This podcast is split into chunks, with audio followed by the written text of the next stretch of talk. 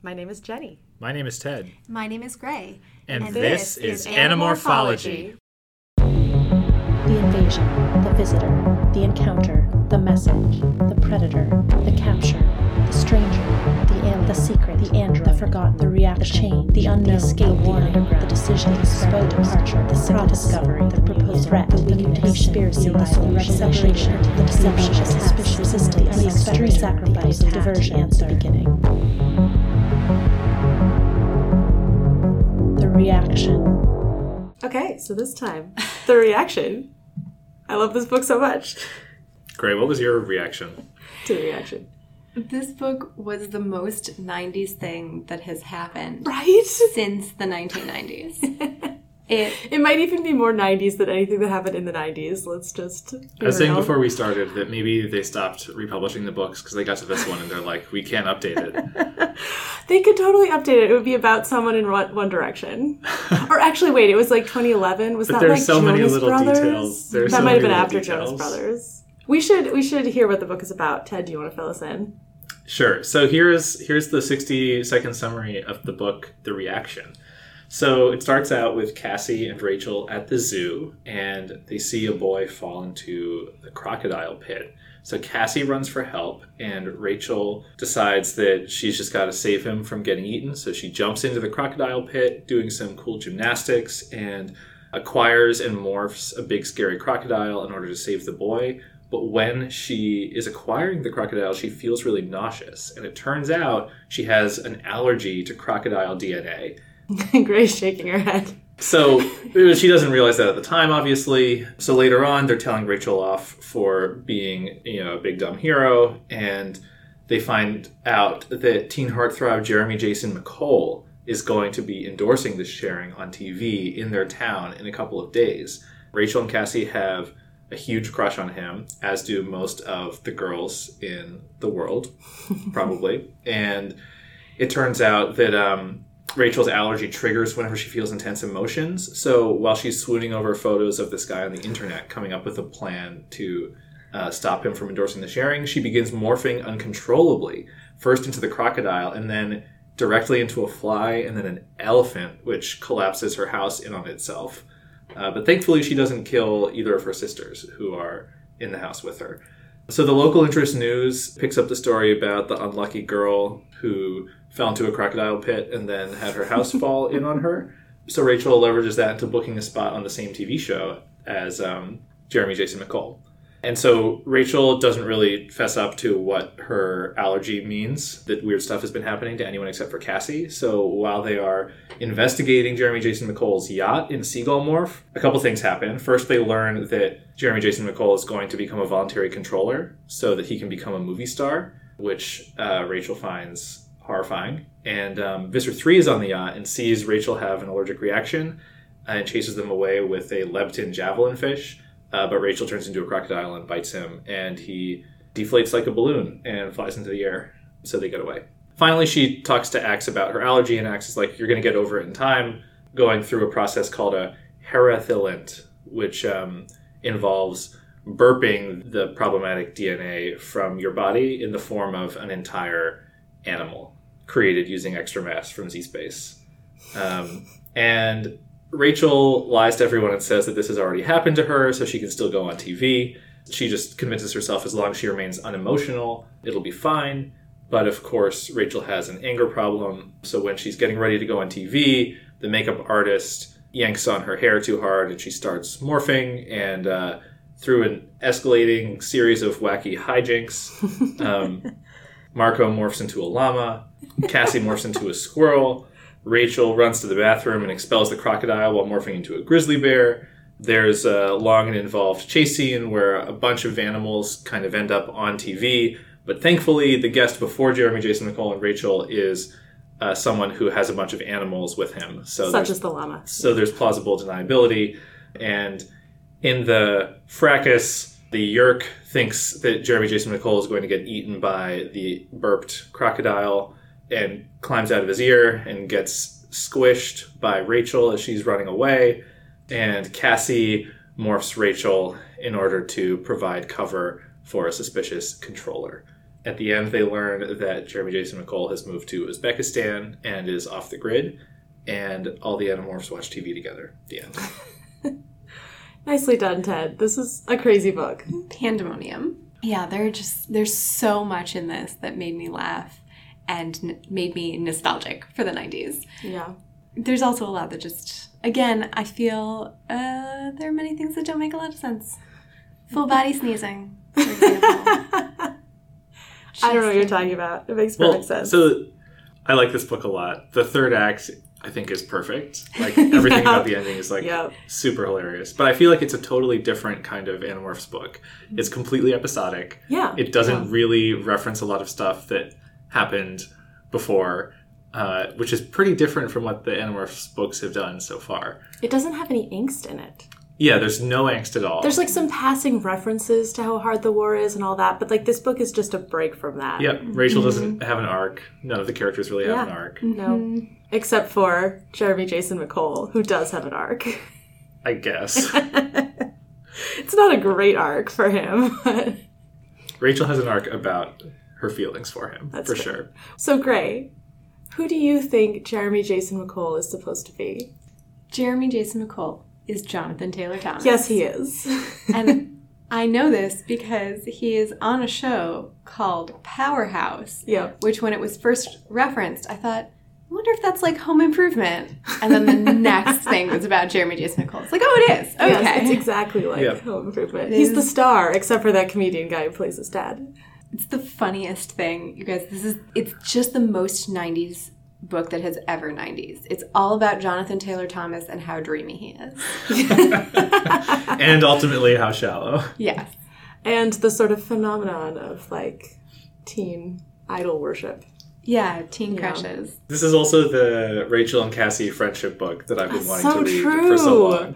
That's a good point. Yes. And like, you know, to have their friendship be based around this mutual crush. It's like a little silly, but at the same time, you get a lot of them interacting and supporting each other. Yeah, it's clearly not like the basis of their friendship. Like it's not Right, like they but it's met a at thing the that Jeremy they, you Jason know- McCole fan club.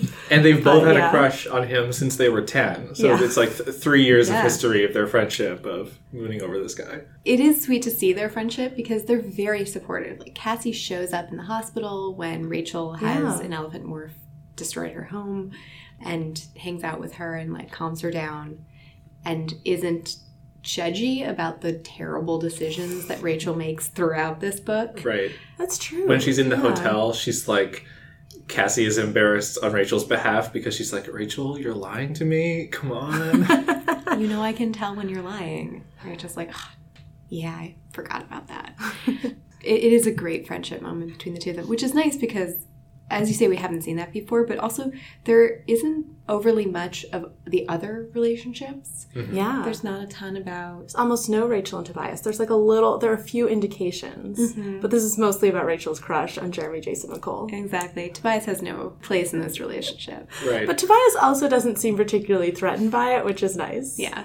I thought it was funny that she called out Jake and Cassie for not even admitting their crush to each other and then has no interior thoughts about That's how so she likes true. Tobias. I'm wondering when we're going to get something from Rachel's perspective that admits that I'm excited. she feels special feelings for him. It's going to be one of the last books. 53. Yes, exactly. and finally, Rachel will have an interior moment where she has actual introspection about the world and her place in it. She she has some introspection. I thought this book has an interesting opening actually. It gives us less about the war and the horror of it than we usually get. Like I'm not sure it even really fully establishes the stakes. And I think that's because of the kind of book it is. This is not a war book. This is like, Right. a, okay, let's do some wackiness book. But it does have a lot of Rachel's reflections on herself.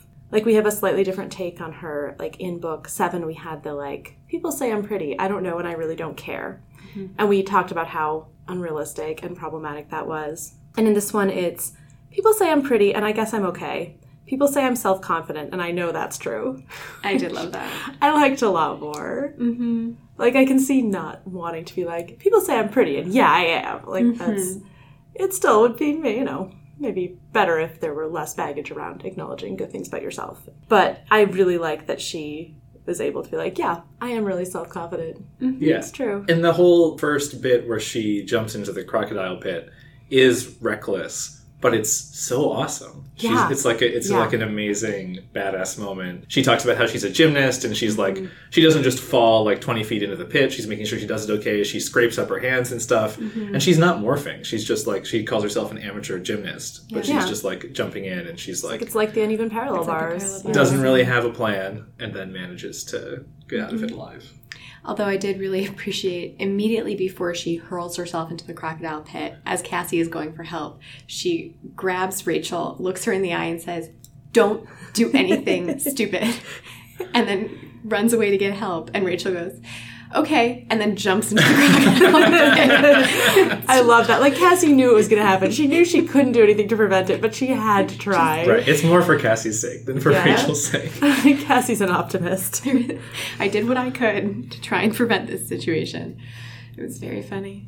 There was a lot of the Animorphs being themselves in a very lighthearted way in this book. Right. Like Yeah. we get that right after the extremely excellent exchange about how Cassie's mom thinks the band is nice as neat, not nine inch nails, because Cassie wanted to buy the album. And Rachel's like, that doesn't sound like you. You know, it doesn't even sound like your kind of music. It sounds like, you know, something Marco would do. And Cassie's like, yeah, it was his idea. He wanted to, like, make a tape from my CD. I love this so much. This is such a good Cassie moment. And now that I have kind of a better sense of who Cassie's parents are, like when Mm-hmm. we saw them, Cassie's super earnest, but her parents are like have a great sense of humor. Yeah. So I'm pretty sure this whole thing about Cassie's mom like making faux pas in front of her teenage daughter is completely intentional. Oh, you're so right. So with the nicest neat thing, she's like, "This is amazing." Cassie's obviously lying to me, but it's so sweet. I'm gonna let her buy this album. That's totally fine. I'm I'm 100 percent sure that My Cassie's the only one who daughter, thinks yeah. that this That's is a good point. successful. Yeah, because like Cassie's mom would like she sees she would definitely know Yeah. that the band is not nice as neat. Yeah. So the other bands that uh, her Oh, mother yes. might, may, might make faux pas about uh, are the Fugees, Snoop Doggy Dogg, and Boys Two Men, which her mother calls respectively the Fudgies, Snoop Diggity Dog, or Boys Eleven Men. See, Boys Eleven Men is such a good joke. It must be intentional. Got it. I- yes, Cassie just doesn't realize that her mom just wants to embarrass her in front of her friends. Right. It's so funny. I loved. uh, Yeah, that whole sequence was just. And it was such a middle school sequence of like, my mom is giving a presentation to my friends. I can't handle this. Mm-hmm. She's gonna say embarrassing things, and then I'll have to move. This is another great friendship moment in them because they're both talking past each other. Yeah. Like Rachel's just talking about the zoo and like making weird jokes about it, and Cassie's completely in her own head, getting more and more anxious about the upcoming presentation. yeah, that seems to be how their conversations go. Right. Yeah, it seems to work for both of them. Right. Yeah. So we do see Rachel having this recklessness, this sort of like, okay, this is probably a dumb idea. I'm going to do it. Like we see it when she jumps into the crocodile pit, when she doesn't tell anyone but Cassie about the allergy because she wants to go on the mission, mm-hmm. when she then pretends the allergy is over because she wants to go on the TV show. They're clearly problematic. It's like not wrestled with at all, which I think is actually fairly typical of these books that like the characters have arcs, but it's usually arcs of them learning how to deal with stuff. It's not usually arcs of like them learning a lesson about themselves. And mm, I think mm-hmm. those arcs are much longer. Like I feel like the learning about themselves and or like learning lessons where like maybe they change their like I feel like that's sort of a series long like maybe development like we've seen some slight changes in people like Jake growing into his leadership and I feel like the books don't tend to wrap up like Rachel learns not to be reckless in like one book. Right. Well, that's actually interesting because book seven, the last Rachel book, ends with her. She's been wrestling with her identity as an animorph and whether she wants to mm-hmm. go away with her dad. And at the end, she's like, "No, I'm going to save the world." And this this book is almost like Rachel's totally confident. She's in her she's in her role. Yeah. She's going to save this kid from a crocodile. She's going to make her decisions that she needs to make. Yeah. The books often yeah, the books often wrestle with their the relationship between them and the war. They're very rarely like behaviorally corrective. Like their character flaws or like problematic tendencies do not tend to get addressed within the space of a book, I feel like. Right. Speaking of like how this book isn't related to the war, there were a couple of quotes that I felt like were talking about this pretty directly. In that same intro, there's the line, "When you live in an insane world, you have to hold on to the little things." Hmm. And this is a really low stakes book. And then later she says, "I know it's dumb to have a crush on some actor you only know from TV, but it's a nice normal kind of dumb." Which is very much what this book is. It's a nice normal kind of dumb for the Animorphs. Yeah, and the things that are dangerous are animorphs provoked, but they're all very. Except for, I mean, there are definitely there's some interaction with Visser Three, but like being in the vice principal's office and being afraid of getting caught at something, having something dangerous happen at your house and fearing that your sisters might have been harmed by it. Like a lot of the stakes are there. The animorph stakes aren't gone, but like they're more normal life situations. Except for the allergy that makes her morph into. Oh yeah, no, it's not like the animorph stuff is gone, but it, like it, it, it ha- there are a lot more stakes that are. th- There's a lot more juxtaposition of like the normal life in general, which Right. is why this is like such a good book for me. But there, there's also stuff. like the vice principal thing is really interesting because so she starts turning into a grizzly bear in Chapman's office, and her just her feet change, and the way she gets out of it is she's like, "I have these, I'm confident, I have these cool boots." And Chapman's like, "Oh, you kids will wear anything," you know. but it's so interesting because people seeing them morphing is like such a big deal. It's such a closely held secret, and then like like five times in this book there are like normal people who see Rachel metamorph and then like very conveniently there are no consequences of it Yeah, right it's yeah. like twisting the rules for this particular story in an interesting way because you could imagine that just any one of those five instances in a book that was taking itself a little more seriously could be played out for like really big stakes it's like Yeah, oh well like that's true. what do we do about this hairdresser who has seen me half morph Just pretend I need more conditioner. It's fine. Even Yeah. all the Visser 3 stuff, too. I mean, he sees a seagull morph into. She morph into the elephant, first. Yep. And that's really interesting, too, because he knows that's impossible. Right. Yeah. Is he going to think they're like morphing elephants or morphing seagulls, like morph capable elephants or seagulls around? Right. I mean, the stakes, again, you know, become very low, and the only bad thing that happens out of the Visser experience, I mean, they get injured, but, like, it's not that bad. And also, then she bites a hole into him, and it turns out he's like a balloon. and he flies away like a balloon Flies It's away. just- I can see it in my head. It's very silly. it's so silly. Yeah. No one actually gets speared in a really dangerous way and has to mm-hmm. morph out to avoid death. The one moment that is jumping out to me that was serious and they kind of glossed over is that when she morphs the crocodile for the first time, she's like, I want to eat this child. Yep, yep. Too bad there's another crocodile here. So either I can try and eat the child very quickly or fight the crocodile. Yeah. And she tries to eat the kid. But thankfully, the other crocodile chooses to attack her.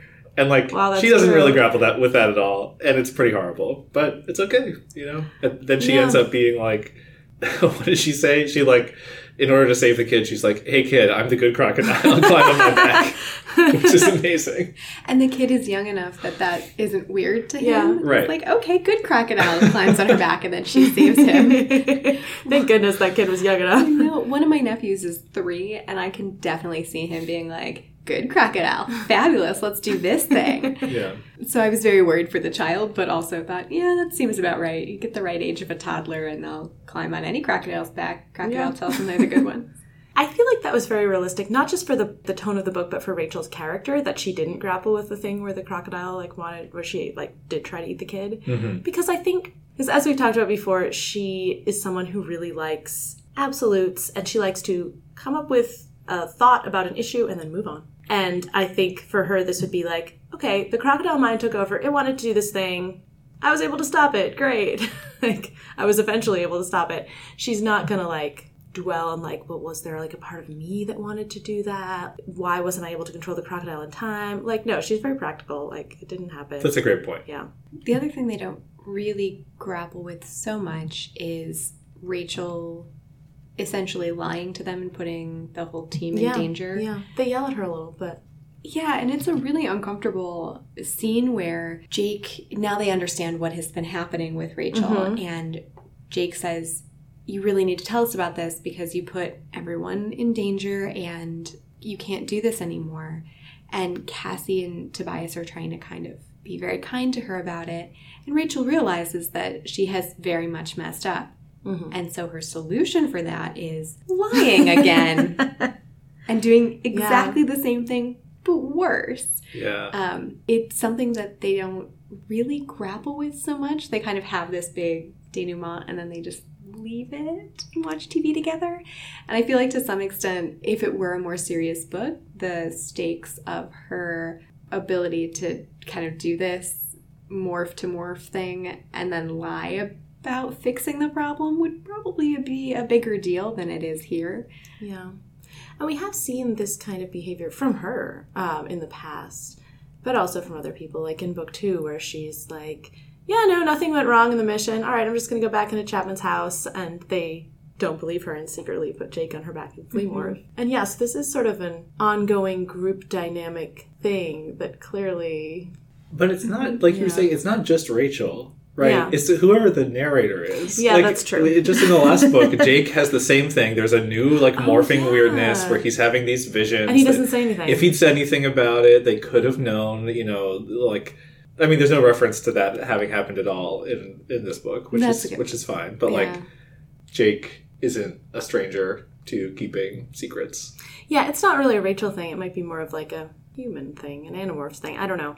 It is something that it feels like it would be a little unrealistic to have like resolve within a book, but they don't address it even at the end, which is a little weird. I also wonder if it's because Jake's really guilting her because the mission failed. That's at least what he's using, and so maybe it's just a little bit like, well, it worked out. You know, like we all got out of it and we accomplished our goal, and so And Jake it would doesn't feel been like hard to accomplish that goal in any other way. right. But maybe he doesn't feel like. Yeah. I don't know. Maybe he just doesn't care because the mission went okay. That's. It's interesting that you say hard to accomplish the goal any other way because let's talk about that. the way they accomplish the goal is by having the crocodile maul Jeremy Jason McCole, who's not a very sympathetic Only character. almost Maul. No, doesn't he get bitten by the crocodile?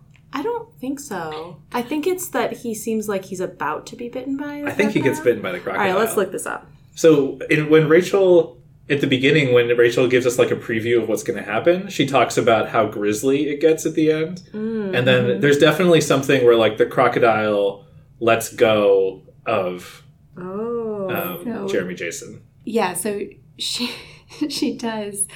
She's it's part of the Heritha lint, the DNA burping thing, and so she's Oh. in. Yeah, she she races right at Jeremy Jason McCole and then bites him on the shoulder. No, no, no, No, no, no, the that's actual her crocodile. human- That's mouth her in the bite human thing, yeah. mouth, right? Okay. No, there is a line, and suddenly the crocodile let go of Jeremy Jason.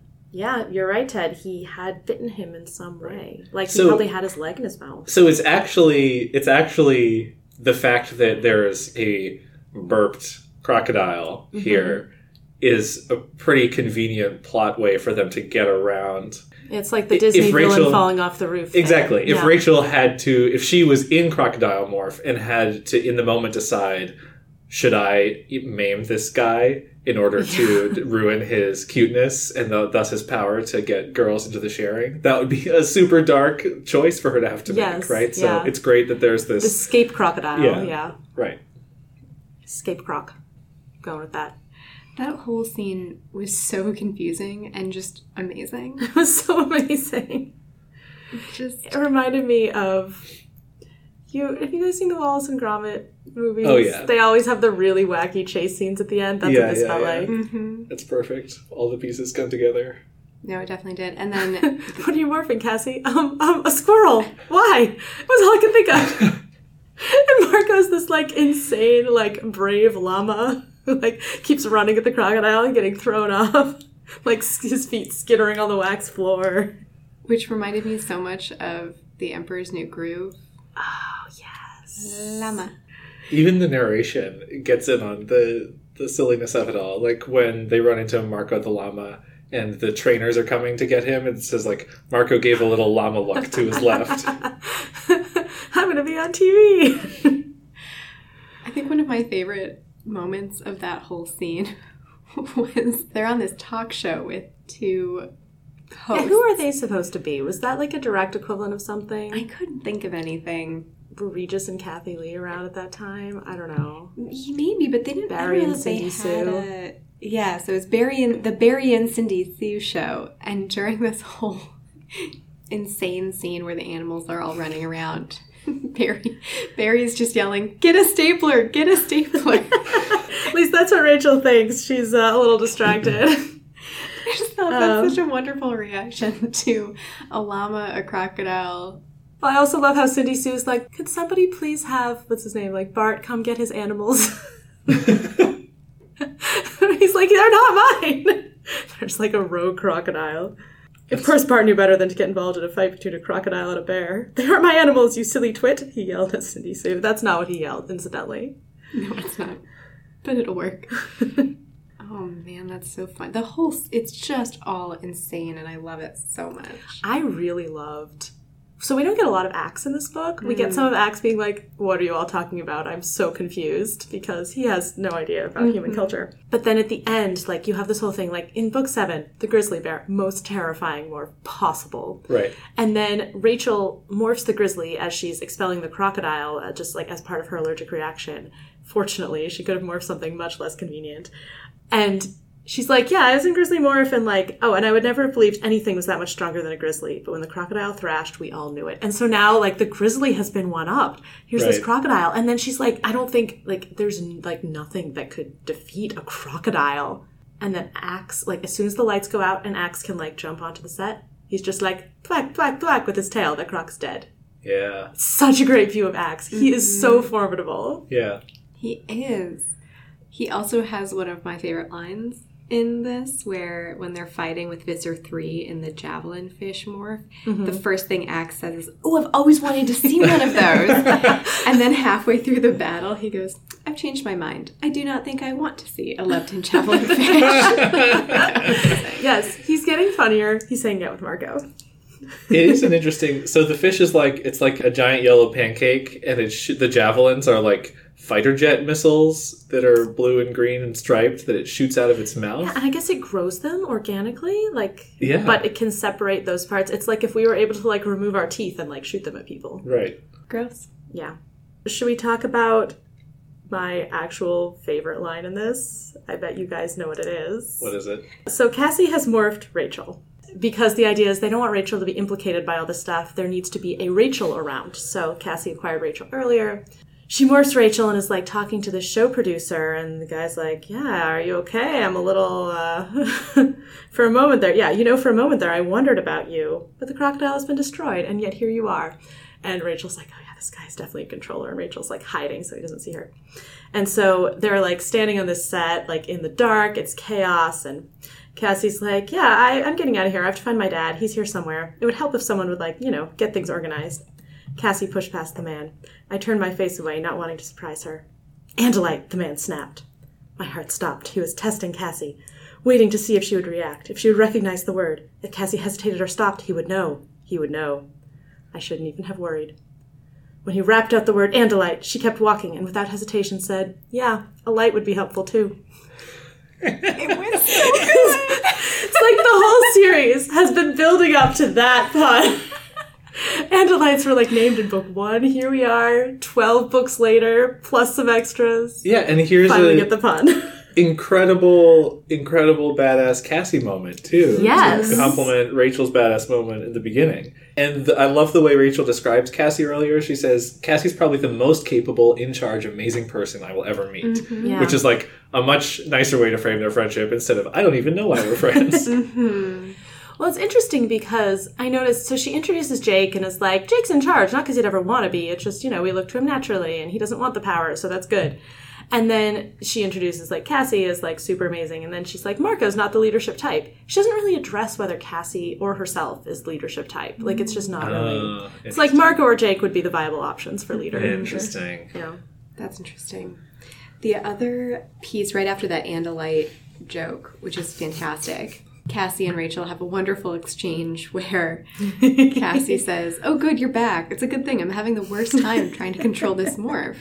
Rachel says, You're having trouble being me? What could be hard about that? Cassie, she raised an eyebrow in a way that looked as much like Cassie as it did like me. This brain of yours keeps trying to get me to do really dumb things. I love it. Right. Love Uh, it. well, so there are a couple things. So first, I actually appreciate the fact that the Yorks were onto Rachel because we were Yeah. saying it's Yeah, like yeah, oh, it's so convenient that nobody notices or whatever. Yeah. Mm-hmm. But like at least at least it was suspicious, and then Cassie has this amazing pun that saves saves the day at the end here. So like, check that box. Puns just saved the world, guys. Right, Just so you right. know. Always. But it's also interesting in such a lighthearted book that they cross this threshold for the first time where Cassie morphs Rachel, right? Because we've had Ax morphing the yeah. Animorphs, but we haven't Yeah. had the Animorphs morphing each other yet. That's true. And so they don't grapple with that at all. And it, they use this kind of like excuse where Cassie's just like, I promise I will never use this morph in like a creepy or bad way before she acquires Rachel. And of course, you trust Cassie because it's Cassie. yeah, there's n- it's not going to be problematic at all. But mm. it's so it's such a weird thing to do, and like Yeah. like the different humans have different instincts. You know, like some morphs have had different memories. Well, I think this is Cassie just just Messing with Rachel. messing with Rachel. Maybe. But it is it is like a weird a weird thing for them to do, and then they don't really talk about it. And Rachel doesn't feel that weird about seeing herself. Um, she has a Yeah, moment where she's like, "Oh, I hear, I heard my own voice," and that was kind of weird. But Yeah, it didn't. It sounded familiar, but not quite. Yeah. And then she realized there's no there's no existential angst associated with it. Like, does that mean Cassie's I guess me now? Yeah. of all of all the people to not worry about it, Rachel is definitely. Well, yeah, it's kind of the perfect pair because Cassie is the most trustworthy, like morally, of any of the Animorphs, and Rachel is the one who would least be concerned about this, and who's the most self confident, so she wouldn't really care about seeing herself from the outside. right. Also, the fact that it was the two girls is probably like an easier thing, and yeah, it's As opposed to two of the guys, or you just mean, obviously to- Marco isn't going to be morphing Rachel without it being a huge issue. as opposed to yeah like a guy and a girl. But like also even i think two of the guys would be more of a thing. They would feel more self-conscious about it like was the other guy like judging their body or whatever. And like rachel is like doesn't care about that. She's totally comfortable with her own mm-hmm. body. And also i think that there's just like a different set of pressures on girls around like bodies like it's a little bit i feel like the idea of some like a, a different guy being in your body would probably trigger some like no homo stuff for the guys in a way that like it wouldn't for the girls Yeah. like just like because of cultural expectations But way back in book three, we were talking about morphing other people and like Mm-hmm. how that morphing a person of color would be could be a very transformative experience Yeah. to have, and they don't really address, or at least maybe we will hear from Cassie at some point in the future. Probably Yeah. not, but like the fact that she's this tall, everyone calls beautiful white girl. yeah very different was experience probably in the world yeah probably something that would be interesting to hear her take on.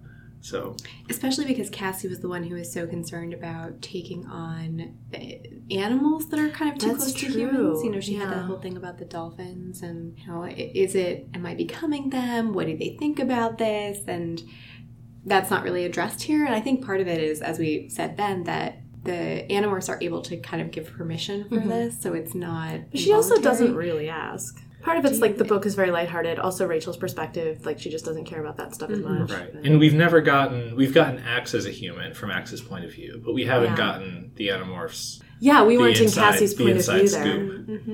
Um, Yeah. So that'll be interesting if we get that. In a Yeah, I would book. love to see that. Yeah, speaking of one-liners, we so both Cassie and Rachel are just like super great at the one-liners in this and like the deflection because we also have Rachel's line about like where she's morphed Grizzly Bear like up to her knees and she walks out of Chapman's office and Chapman's like giving her a weird look and she's like, "Oh, you like my boots?" and, and that's just like so well played. Well done, Rachel. Completely ridiculous. I love it. I did wonder about the scene where she, her just her legs morph and she's like, "Look at my cool boots." Yes, but your shoes are still under Chapman's. Oh no, she stuffed them in her backpack. Oh, I Yeah, missed I that. forgot. Yeah. Good job. Yeah, oh yeah, she's She's, very on top of things. Um, Cassie's got a good line at the end when um, Rachel, so one one of the TV show people calls Rachel Falling Girl, and it's like, "Who are you, Cassie?" And Cassie's like, "Oh, I'm I'm disaster. I'm no, falling I'm, girl's I'm partner. Falling Girl's partner, dropping chick." Dropping, dropping chick. and then the, the producer just gives her like the weirdest look. Okay, joke. I want this superhero TV show now. falling girl and dropping chick. Falling girl, dropping chick, and the llama. yes, the llama is their sidekick. The llama keeps going on about how cute it is. Oh man. Um, I love it. It's just a more great Cassie moments. When, so before Marco is the llama, the, the llama is an actual llama that Mm-hmm. has escaped from this guy who's on the TV show. And Actually, I'm pretty sure that's still Marco. they run into him like running down the hall, and Cassie says, "Cool." Her eyes lit up the way they do when she sees any animal. It's a llama. They're really neat animals, you know. And then she starts to go on, and Rachel cuts her off. And then later, when they are coming out of the dressing room because Jeremy Jason McCole kicked them out. The llama is there again, just hanging out, being a mm-hmm. llama, and they're just mm-hmm. chatting. And then If saying, you're waiting to get made up, you can forget it. I told the llama, "You're not a big enough star." Maybe not, but I will be someday. The llama said, "Yeah." Right, and then they, then they freak out. Marco is the llama. but then Cassie, of course, is like, what happened to the real llama? Yeah. Because she's really worried about it. Yeah, no, of course. Yeah. Marco would never hurt the real llama. Maybe. Such a great scene. I mean, the whole the whole last bit of this, the last episode, as you say, it is Yeah, like the last episodic. third of the book. It's so funny. When Jeremy Jason McCole comes into the dressing room and Rachel's like, I have to be completely emotionless. uh, and he's like, Oh, so are you on the show too? And then she tries to sound like a robot. Yes, I am on the show too. yes, I am on the show too. And then he gives Cassie a hug, and Rachel's like jealous and also like, oh god, it's such a close call. If he had hugged me like he had Cassie, I would have morphed. I would have morphed big time. Okay, so when I read these, I couldn't actually, I don't think, identify with this. Like, I didn't have crushes on celebrities when I was a teenager. Like, sort of maybe later, but like, and yet I, I loved the celebrity crush antics so much. Mm-hmm. I was not into JTT, Uh huh. but I knew lots of people who were and had posters of him on the wall. And Got very excited when he broke out of TV and had his first um, movies that were starring him, including a very horrendous Christmas movie that I distinctly remember. of course. So I, I Well- thought this was good. And there's the whole thing with Rachel's younger sister, where Rachel's kind of like, maybe this won't be so bad. Like, Like, hey, if there were a club, you Jordan. She's like, what club? What club? What club? it's so good.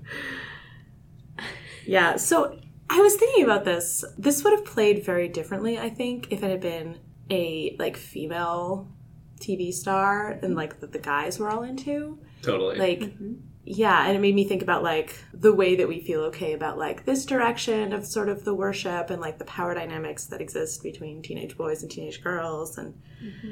I mean it's pretty it's pretty crappy the way that our culture tends to like really look down like belittle the obsessions of teenage girls. Like you know no adult would ever admit to like being into one direction because that's what teenage girls like. And like mm-hmm. it- and teenage girls are like viewed as kind of silly and vapid and it's this real problem and and like their obsessions are somehow really dumb and unhealthy unlike adult mm-hmm. men's obsessions with sports which are very rational and or adult men's obsessions with girls in bikinis, the Yeah. same way 13 year old yeah, yeah. boys are obsessed with them. Right. yeah yeah There's a Yasmine Bleeth reference in this, which Right. was very Yeah. funny. And so I was I was trying to think like I don't think this book is like I don't think it really portrays it badly. Mm-hmm. Um, I did really like how there are times when Rachel's obsession was actually like or Rachel's like teenage girlness was very powerful. Like when she was leaving Chapman's office, office and was like, "Oh, you like my boots?" Like she was mm-hmm. able to get away with that. Like she was sort of like tapping into this like stereotype and mm-hmm. like her obsession with Jeremy Jason, her and Cassie's obsession with Jeremy Jason McCole, like led them to realize the danger that this was posing and like helped her get onto the talk show and everything. And she like leveraged the like, "Oh, Daddy, there's this boy," like mm-hmm. I in the show because of that. And the other, yeah. So I feel like that was kind of a strength. Of course, the fact that all the girls are obsessed with him was maybe a liability. I don't know. Well, and I also like that her tough girl persona is part of her, her functioning in the group, and I really like how she's when they're finally debriefing the whole morphing allergy thing and how it's triggered by emotions and stuff. and she has a real tough time admitting that it was her crush feelings that triggered it for the first time, and Cassie Yeah. kind of outs her like, "We were just talking on the phone, and you were looking at pictures of him on." Websites, two words, mm-hmm. capital W. Whoa. Yes. and Marco makes so much fun of her. Marco's like, I didn't know you were capable of normal human emotions, let alone pathetic hero worship, or whoever he Yeah, and he's like, Cassie, Cassie's weakness is love. I'm like, shut up, Marco. That's not helpful. Yeah, you're obsessed with girls in bikinis. What are you going on about? Mm-hmm. There was actually, I wanted to ask about this because maybe this was just a word that I missed. But when she is doing the internet things, websites, two words, capital W, mm-hmm. she says that, I'm sorry. There must be at missed least it. 20 websites dedicated to Jason McCole. Yes. And, And you know they all had like colorful backgrounds and like moving like little GIF icons. Mm-hmm. yeah, yeah. and she Marquee finally tags. she finally finds his actual homepage. She had to wait through several busy signals. Oh man. And then she calls Cassie. I was actually wondering if she had to log off in order to Oh, call her. They must have multiple phone lines. They must. That's very fancy. They are Fancy fancy. Yeah. Well, she's a lawyer. Her mom's That's a lawyer, true, so that's true. possibly that's it. But she then says she was doing that thing she always does when she's on the internet. I don't know what happened, all right. I was online with a dash between on and line, getting kind of loggy. L O G Logi, Y. right? Lo- Logi? Logi? Logi? I don't actually know how that word is pronounced. I think it's What does that mean? Um, like sluggish? It's not a. yeah, it's not a teenage it's girl not word, a or a reference to like word. logging on or anything. Okay. Logi, I think, is how you would say it. Never heard that word before. Yeah, I don't. It's not used very often. No, I, I honestly looked at it and thought, are we Is this an ebook transcription error? what is happening here? Never heard this word before, and I know a lot of words. So speaking of '90s references, Mhm. this book is like all '90s references. There were some great sports star references. Brett Favre. Yeah, Brett Favre, Wayne Gretzky, and Michael Jordan are the Mhm. three three sports stars. And then we find out that Jeremy Jason McCole has Baywatch power, Yasmine Bleeth power. Uh, Mhm. there was also the you know Rachel's in the hotel like ordering room service. She's like, I didn't care about healthy eating. I didn't care about fat. I was like, this is such a '90s understanding of healthy eating. Right. It's like you know I should get fat free everything that'll make me healthy. hmm The sports references made me really happy because I uh, was a big sports fan in the 90s because I am a Packers fan. So Brett Favre, very important to my family. Okay, I grew up in. Chicago, so Michael Jordan in the 90s. Oh, There you Big go. and deal. yeah, but apparently Tobias is into hockey. Wayne Gretzky, Yeah. also great. So very good. A very not California series of references. Interesting. I mean, like Wayne Gretzky is certainly like the go-to hockey star, but it's weird that like California kids are into hockey at all. Yeah, I mean, and Is and- Brett Favre would he have been like the biggest name in? Probably, but also there's some great sports stars on, on the 49ers in, hmm. in the 90s. Yeah, you'd think probably it was the authors not just thinking about it, but like I wonder how much it's like. You know, they can't tell us who they are, where they live. Is Rachel like disguising the sports star references so that's not like, oh yeah, these kids definitely live near LA or something? I mean, listen, California did not at the time, I think the Lakers weren't as big as they were. So maybe they're just going with biggest sports star anywhere in the US Mm-hmm. and not being regional specific. But I did think that was quite funny. Okay, this isn't related to anything we were just talking about, but so Rachel's in Chapman's office. She's asking Chapman how she looked on TV, and he's like, very self possessed, very attractive, and very mature. I was like, wait, wait. You're being the assistant principal here? You just called your like 13 ish year old student very attractive? Yucky. I'm I'm not surprised, given Yeah. who Chapman is. That's true, that's true. It- but like, it doesn't even register. That by, a- like that it's a weird thing. That's a weird thing. Yeah. I mean, I, I, I assume it was just in a like very well put together, very mature, but like, what a weird word choice. Right. Yeah. It is weird that it's not addressed. Yeah. But I thought it was interesting. So in that scene, she says, "Oh yeah, Chapman, you know, is like the example of like a, your could be anyone. He's just a normal looking guy, a little bald, but really normal looking, right?" A little bald, but normal. later, looking, when she finds out that uh, Jeremy Jason's gonna become a voluntary controller, which she just can't understand, she's she says, "I felt cold fury. What kind of human being would sell out his own species?" Mm. And Mhm. actually. We already we know this now. Chapman, Chapman is that kind of person, and the one that Actually, like, Rachel thinks is literally a tried to sell his entire right, species. right, right. But Rachel again just can't even doesn't suspect him of that, right? And actually, from what she knows of Chapman, he's fairly sympathetic. Yeah, he cares about his true. daughter. That's right? true. Like the host, yeah. I just ran across this. This is going to be so disorganized. I'm sorry. The Visser hesitated. Ah, splitting up, eh? Well, that will only affect the order in which I kill each of you. What have I heard the human children say? Ah, yes. Eeny, meeny, miny, moo. And Rachel's like, I almost said, "It's Mo, you jerk, Mo, not Moo," which is kind of it's kind of a brilliant strategy It to keep using is. human culture and try and call them out. Just but be I- a I little guess- bit off to see if they'll correct him. right? It's probably not his strategy, but it's sort No, of like how the, doesn't- how the Animorphs keep accidentally using psychological warfare on them. Yeah, yeah. And the Visser is accidentally like human baiting them. Mm-hmm. Gray, did you have thoughts about the Z space stuff? Ugh. it gets it's getting more complicated. It doesn't make any sense. Apparently, there's excess matter in Z space that you can use to form an entire crocodile that will emerge from your back during this allergic reaction. Which is so gross. It is, Like, yeah. what would that look like? A 20 foot crocodile splorches out of her spine. That's Good not the word they use, Good but verb. that's what I insist on thinking of it as. And then her, this is actually one of my favorite parts about this last chapter. So she, if I'm understanding this correctly, her brain is kind of in both, is kind of both herself and the crocodile, but they're two mm. different bodies. A little- is that how for- this is for a little while, I For think. just a The little first bit. thing that happens Yeah. is her brain, the crocodile's brain, kind of morphs into her body and then mm-hmm. starts growing out of her. Yeah. Mm-hmm. So for a while, yes, she's like human but has a crocodile brain surfacing under hers and she keeps running around and biting people. That's what I was gonna say. So, so the reaction that she has to that is, as a human, she thinks she's a crocodile, and she's wandering wandering around biting people, thinking she's a crocodile, and instead, human mouths just aren't that powerful. I think is how they put Yeah. it. So she, she bites Can I can I read Yeah. some of this? Yes, This please is- do. Please so do. funny. Um, Ax had mentioned that the hair at the lens is extremely unpleasant. It started with a wave of such intense nausea I almost launched my lunch right then and there. But behind the sick stomach came something much worse total disorientation. My body was rejecting the crocodile DNA, but the croc inside me didn't go peacefully. Before it could leave, it surfaced inside me. I could feel the cold, calculating crocodile mind bubbling up within my own. I was losing control of my own body. At exactly the same time, in the same body, two completely separate brains were looking out at the world through my eyes.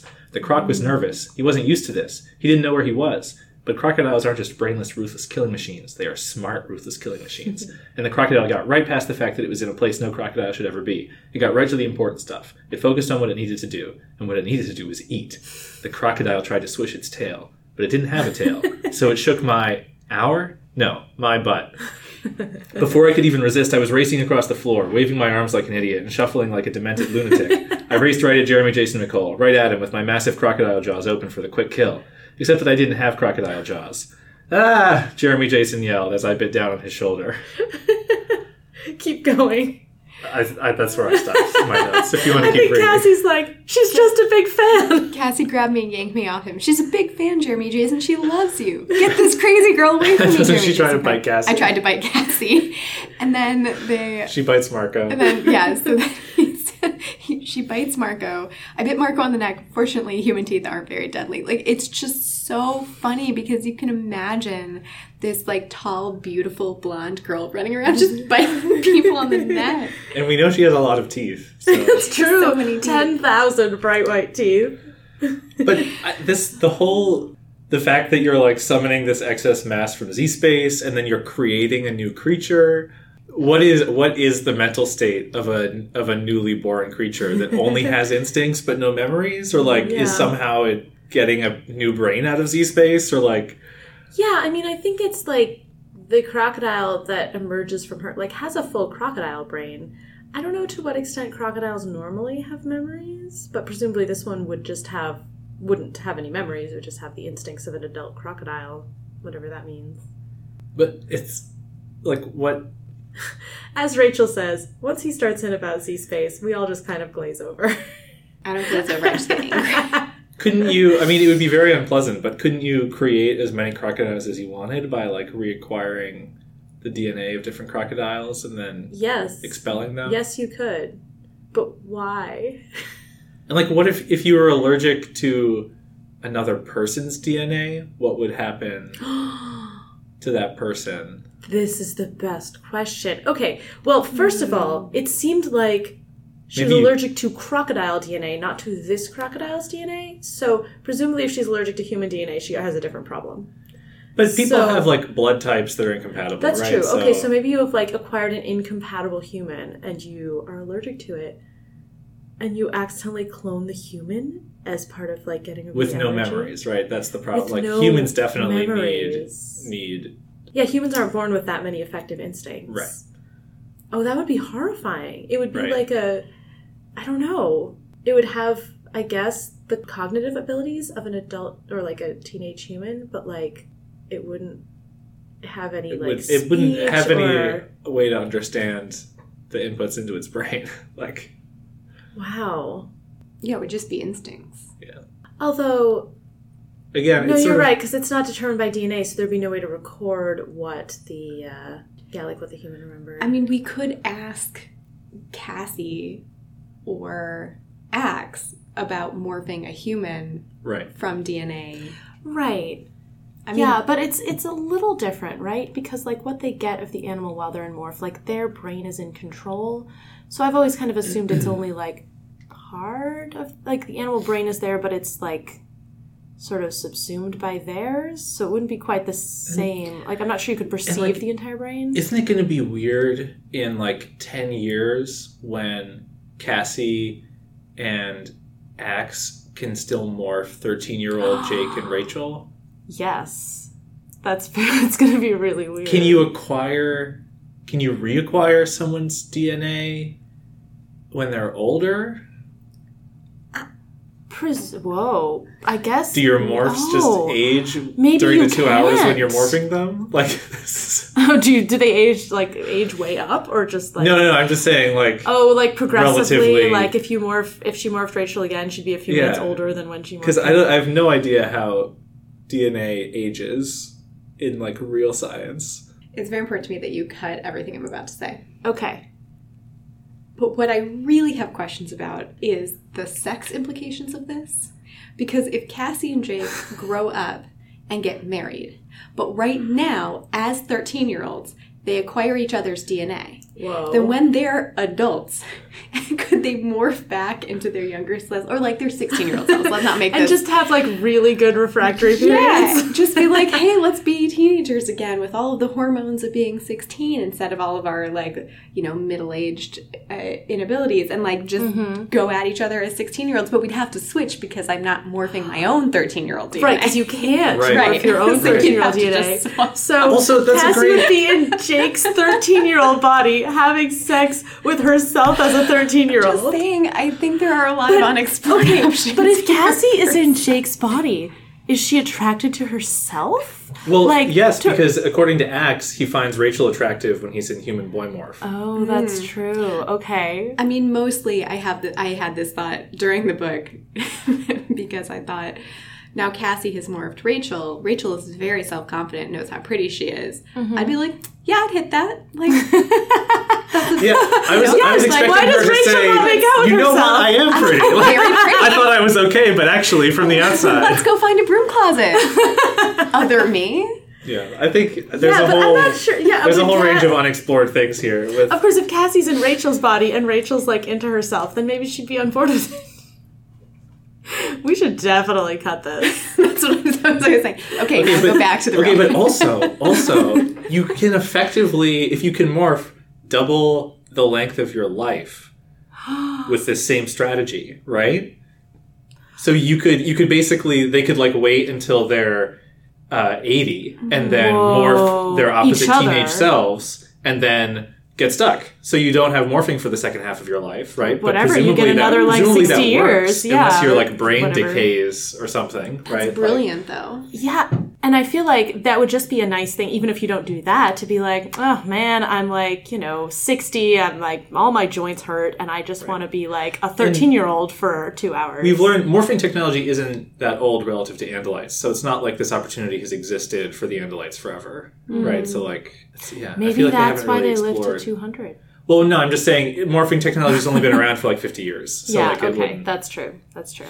But if you're in that same vein, if you're 60 years old and kind of feeling arthritic, if you morphed a much younger bird, then you get where you're going much faster and you have a much more fun time getting there than having to It's walk. It's very convenient technology. Yeah. I, I want this same series of books, The Animorphs, except instead of it being five teenagers, it's five octogenarians. Oh, who no one suspects because they're 80. they like can barely walk, maybe. I don't know. Depends on the 80 year old. But like, yeah. And so, but they morph into like, yeah, these very powerful animals and can do all this stuff. I love it. And they have much more life experience and they can really. Make yes, they would have much more wisdom. Mm-hmm. Okay, I feel like some of that can be included in something. Good luck, Ted. when you start talking about the lifespan thing, I feel like oh, don't that's Yeah, go back into I think that. our listeners want to hear the sex stuff too. it's It was not particularly explicit. I don't think we No, need to that's make it more explicit. We don't need to describe what Rachel and her other self do in that broom closet. We can save that for Tumblr. Yeah. exactly. I'm sure that this ex- now I this This this has Animorphs to fanfiction must exist. exist. I'm sure. I need to do more investigating. We can revisit this issue at like a fanfiction review. Yeah. Once it's safe. Which we definitely need to do. Once it's Yeah. safe for Gray. I feel Yeah. like Archive of Our Own must be full of spoilers. Oh, yeah. I haven't Yeah. bothered looking. But Don't look. It's not safe. All right. So, other things. So I feel like there are some good. You were talking before, Jenny, about classic group dynamic moments. Mm-hmm, So there's some good um, Marco stuff. So when they're flying out to the yacht, Tobias is like, "Oh, I can see it from three miles away, and this is the name of the boat." And Marco totally calls him out, being like, like, "Wait a second. I've been a bird. You can't read that." And Tobias is like, "All right, you got me. You got me. I may be overstating how much of an awesome can bird read boy I am." first letter. Right. And then later when they're talking about how so it's great that Cassie and Rachel when they like see Jeremy Jason McCole on the yacht, they're like, Oh my god, he's wearing a bathing suit. And they keep being like, mm, mm-hmm, mm-hmm. Yep. When they're looking at Women him. allowed to be attracted to people. Exactly, and then, but like Marco can't take it, obviously, because he's Marco, and he's like, "This mission, this mission is dumb." Like, you know, Rachel, this is it was right after the I didn't even know you were capable of normal human affection, and then he says, "And Cassie, I thought you only cared about animals, animals like skunks and snakes and Jake." Hee hee, and which then I love. Jake is immediately like, okay, enough messing around. Time for the mission. but it also reinforces, like, Marco has no idea about Rachel and Tobias. it's true. Mm. Yeah. And then Tobias has a great secret leader Tobias moment when Rachel's getting told off by the group at the beginning, where Tobias is like, um, "Why don't you just point out to Jake uh, what would he do if he were in that situation with the kid falling into the crocodile pit?" And it totally works because Jake is like, "Well, just because I wouldn't have done the same thing doesn't mean you know, do as I say, not as I do." Yeah, that is very much Mm-hmm. Jake's thing because he's also 13 and like kind of smart, but like also does dumb stuff. Yeah. Uh, another like Marco moment when he's the llama. He's like, "Who else would be this cute? Check out this fur. Check out this little llama smile on my little llama face." He is so obsessed with being cute. This is It's like true. a real problem for him. I I hope he's okay. And he's never going to know that Jordan thinks he's cute. That's true. So it's not all in Marco's head. Yes, I don't think it's he would confirmed. care. uh, How old is Jordan? Like 11 or something? Like he wouldn't care if an 11 year old girl thought he was cute. No.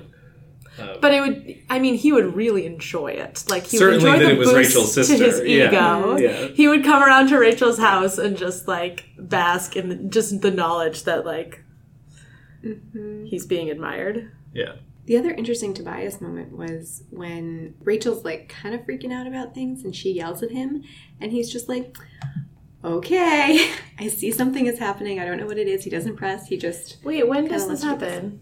Eh, she turns into a seagull and then she yells at him. Um, Oh, right. When she turns into a seagull, and I guess part of the allergy is that she kind of loses control of the seagull mind when she wouldn't normally. Yes, and so he he says That's right. You know, hey, what happened? And she her reaction, and she says this earlier. Her reaction to being scared, I think, is she gets angry. Yeah, which is a really And self-aware snippy, thing. yeah. She's like, I get mm-hmm. snippy And when I'm snippy. scared. That's it. And so she does that to him. She he says, "Are you okay?" She's, "Yeah, I'm fine. All right. I just wish everyone would stop asking me how I am. I'm fine." And then she's still mad for no reason, so she snaps at him again. Of course, I know the way to the beach, and he just says, "Okay, see you there." Okay, Rachel. it's like Tobias, good reaction. Sometimes people are just in a bad mood, and you gotta let them be in a bad mood. Yep.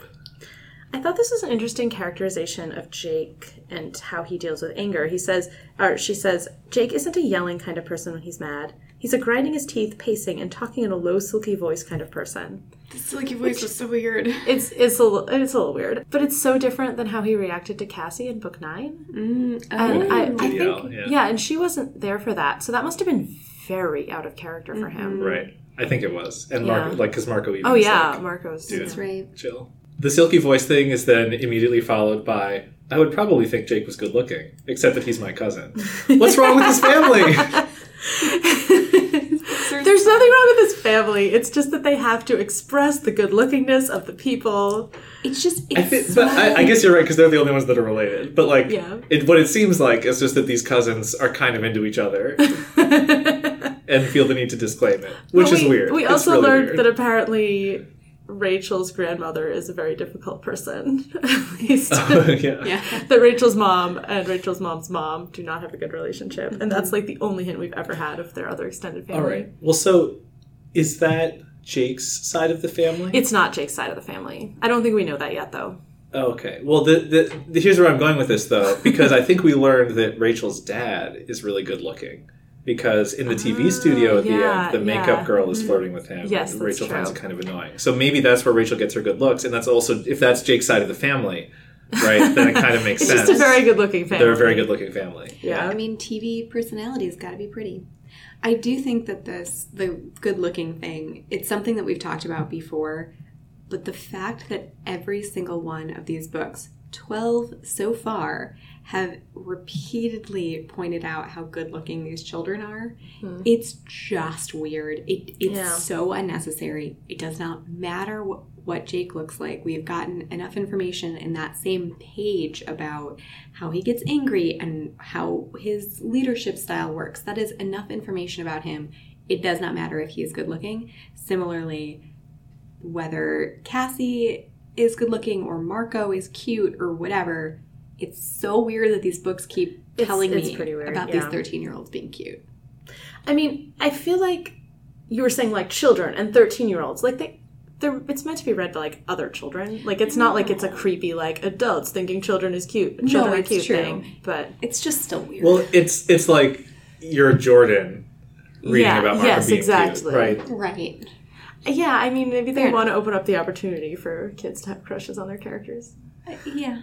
Though this is this one, Tobias was not described as like formerly good looking in this one. Dweebish kid kind of a dweebish blonde kid. hair and a dreamy expression. I mean that's kind of nice, I guess. But like Dweebish is a little harsh. yeah, yeah. especially because there's no other like she doesn't have any other feeling for him Right. I That's mean there there are a few references to like you know, she like leaves her window open. Sometimes Tobias comes by. Like it's not totally not there, but it's not the focus of this book. Mm-hmm. This was one of the earlier ones that I read. I think I read like because I had read like four through like maybe twelve or something, and you know I'd missed a few in there. I think I didn't realize when I read this book yet, like I didn't know yet that they had a Uh, thing, and this book didn't tell me. it did not, but they do. Yes, they do. It's important. yeah if you miss two and three that's kind of where it gets Yeah, established Yeah. so gray what did you think of the first allergy morphing when it was going down Um, so the what actually caught my attention was when she first acquires the crocodile. Mhm. Mhm. It's clear that something is not right about it. Yeah. Actually, so what I thought was, oh, I bet that's what the title is about. Yep. Um, that is correct the first for the first time ever, I felt sick to my stomach while acquiring the, the crocodile. A swarm of heat prickles, queasy stomach, and nerves were the least of my problems, she says. And I thought, mm, I bet that's going to be important. so she she has this reaction as she's acquiring the crocodile, but she morphs into it without a problem, which I think is kind of interesting. I would expect maybe something different to happen.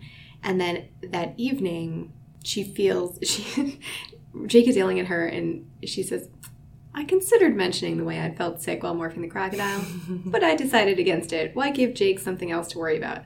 I mean, yeah, but also. This is the kind of thing. I'm adding that, by the way, to my list of rules for these kids. oh, very good one. If anything weird, Just anything tell weird. each other about anything weird, even if you think it's not going to be a thing.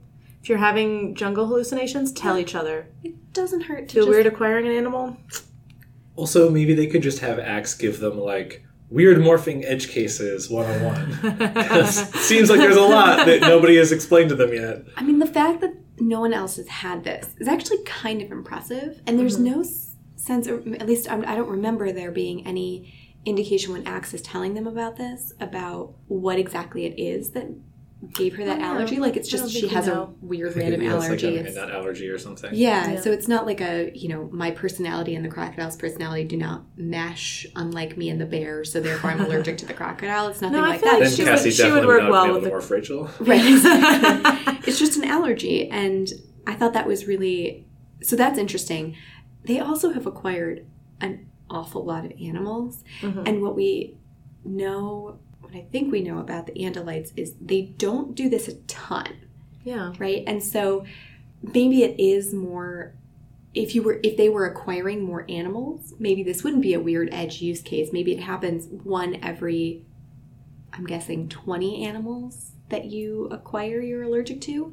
But they have I don't I acquired feel like they have more animals than that. Yeah, I mean, each of them has acquired probably 20 ish animals, Yeah, maybe, yeah. right? And so the fact that they haven't had this come up before is actually kind of impressive. I mean, it might just be really rare. Yeah.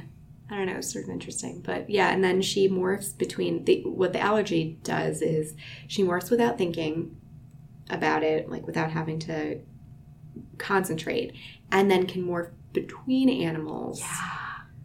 Also involuntarily.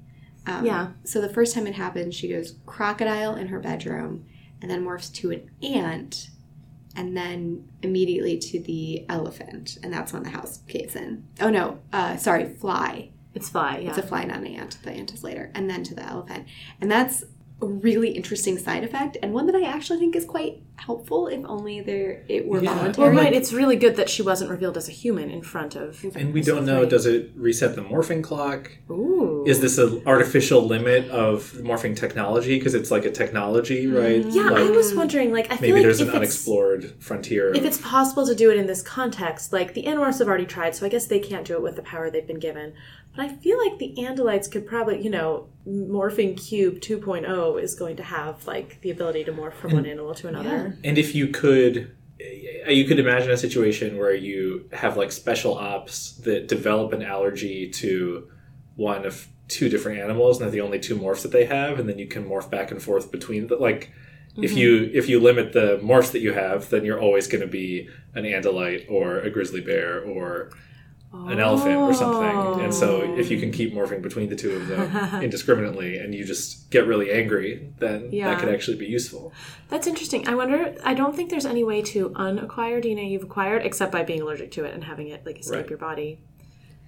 So, but that's interesting. You can't like you know wipe your morph hard drive. Clean. Right, or, but maybe that could also be a process where you expel the Mm, yeah, and go yeah. back to clean slate. I wonder if you have to do it by expelling the actual. we haven't even touched where the excess mass in Z space comes from. It's just excess matter floating in. But like, did Z-space. she did she steal it from like some other like you know Andalite's mass balloon, and now that Andalite can't morph So out, my or is it Nothlit's not Nothlit DNA? Like, is Oh, did she man. is that crocodile part Tobias?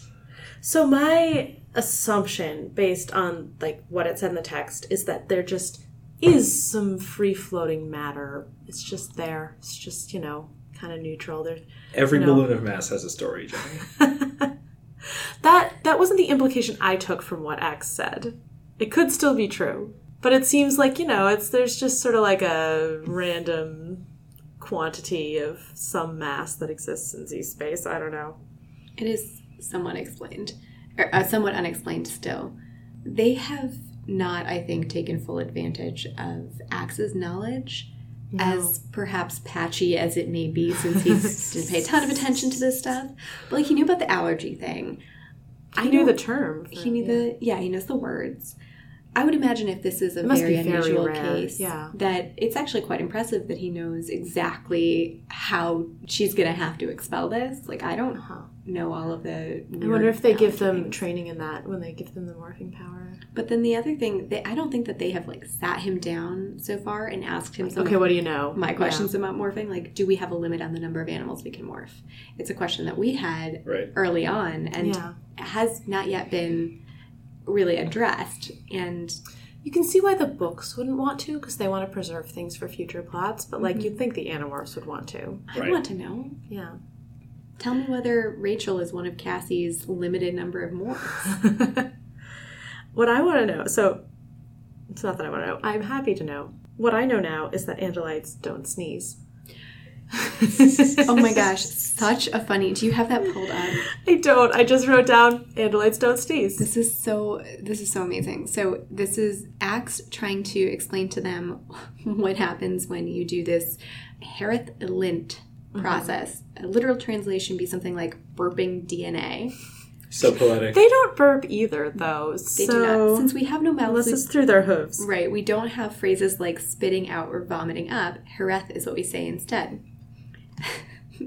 It wasn't like ejecting DNA or anything. It was burping. Okay. Right. So you have to be very calm. And then he says, It's like when you humans suddenly make violent exhalations through your nostrils and shout, Achoo.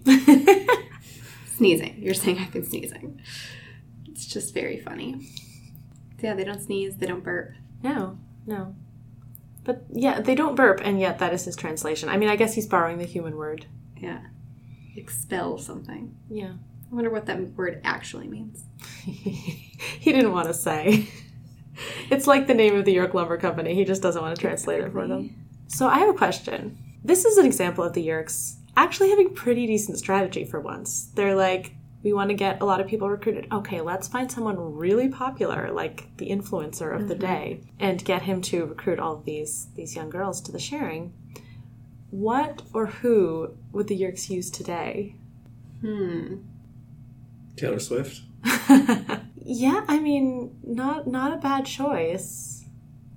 I wonder if it would be like you know how like YouTube stars and like, you know, all the all the influencers get like endorsements and there are like some companies that seem really into that. I wonder if the sharing would be one of those. Be like, I don't know, discount on dues to the sharing if you put in my like membership code or something. Shawn Mendes? Who is that? Mm. we clearly are not the target audience, so it would be No. tough to uh, tough to gauge. I'm looking at Teen Choice Award winners. Oh, okay.